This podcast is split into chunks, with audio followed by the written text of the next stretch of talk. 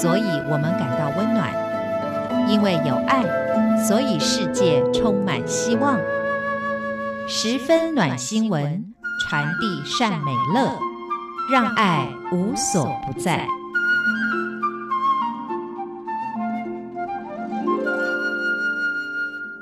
各位亲爱的听众朋友，您好，欢迎您再一次的收听《十分暖新闻》，我是李正纯。我们今天要跟大家分享的是来自法国的伯利亚神父来到台湾，为台湾东部花莲的原住民阿美族编撰字典的故事。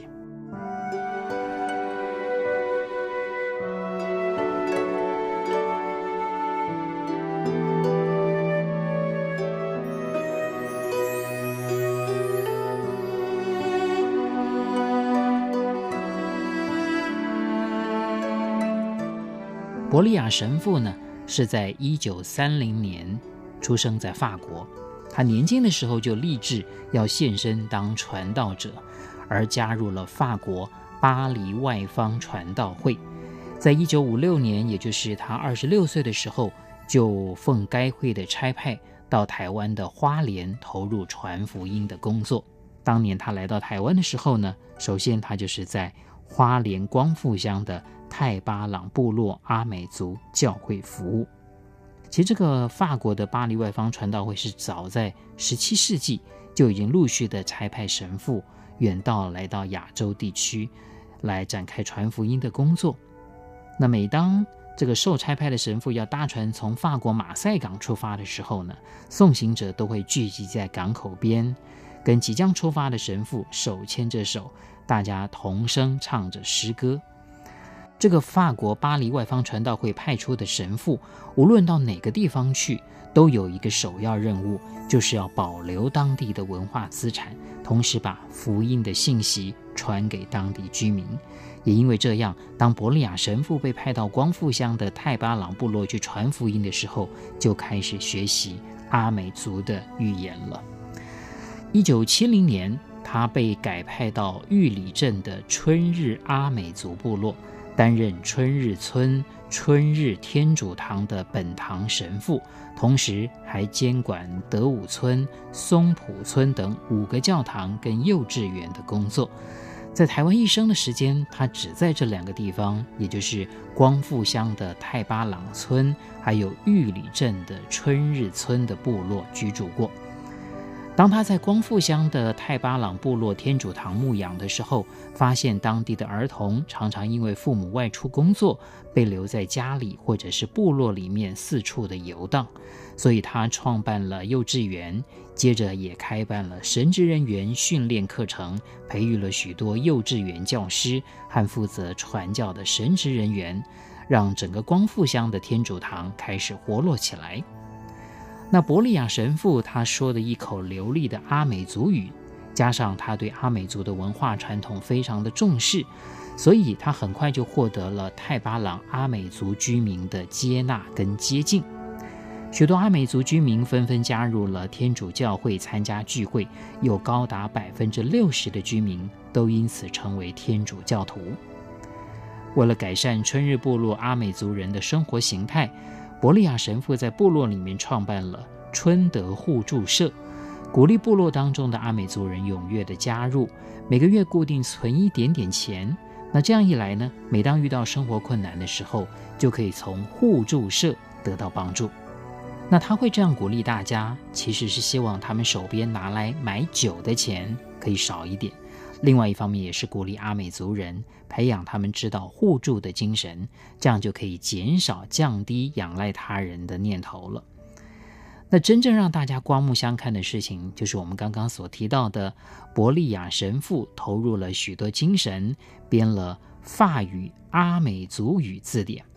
那为的是希望后续从法国来的神职人员，或者是对阿美族文化有兴趣的法语系人员，有个工具书可以使用。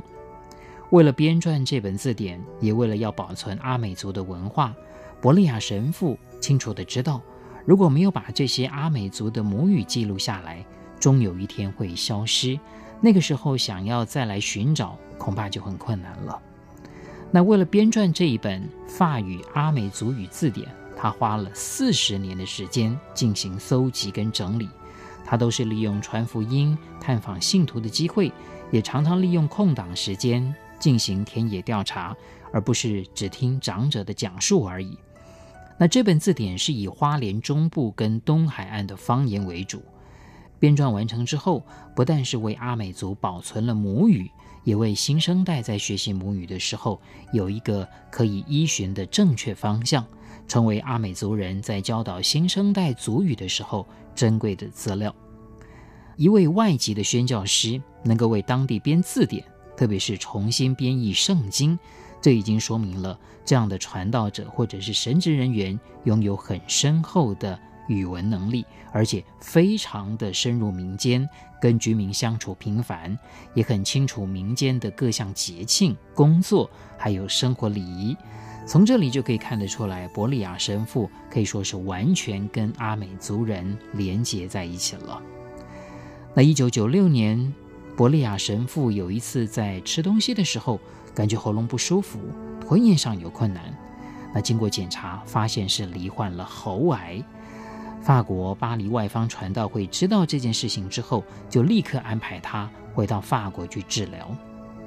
当时有许多阿美族的同胞，还有教区里面的很多神父到花莲火车站送他。大家都认为，伯利亚神父这趟回去恐怕再也没有机会相见了。那凝重的神情显露在每一个送行者的脸上，有些人甚至掩面哭泣。但伯利亚神父却这样跟大家说。我会再回来，如果不能回来，我会在天国跟大家相会。那伯利亚神父在法国停留了一年，治疗喉癌之后，在一九九七年，他回到了所热爱的春日部落。部落的阿美族人非常高兴，载歌载舞的欢迎他回来。但是大家总觉得神父说话怪怪的，这才知道，因为要治疗喉癌的关系，医师。把伯利亚神父的声带给摘除了，可是传福音不可能不说话，所以伯利亚神父还在法国的时候就学会了用腹腔发声说话。刚开始的时候，大家几乎都听不懂他在说什么，但是阿美族人疼爱伯利亚神父，他们说，过去都是伯利亚神父学习听我们说话，现在要换我们学习听。伯利亚神父说话，有爱的地方就不会有隔阂，有爱的地方就可以超越文化、历史、地理、习俗、语言的障碍。伯利亚神父跟花莲光复玉里地区的阿美族人就是一个很好的见证。那二零一二年七月十四号，伯利亚神父安息回到了天家，安葬于。最爱戴他的春日部落的墓园，直到现在，墓碑前面终年鲜花不断，一如阿美族人对他的感念，从来不曾因为死亡而隔绝。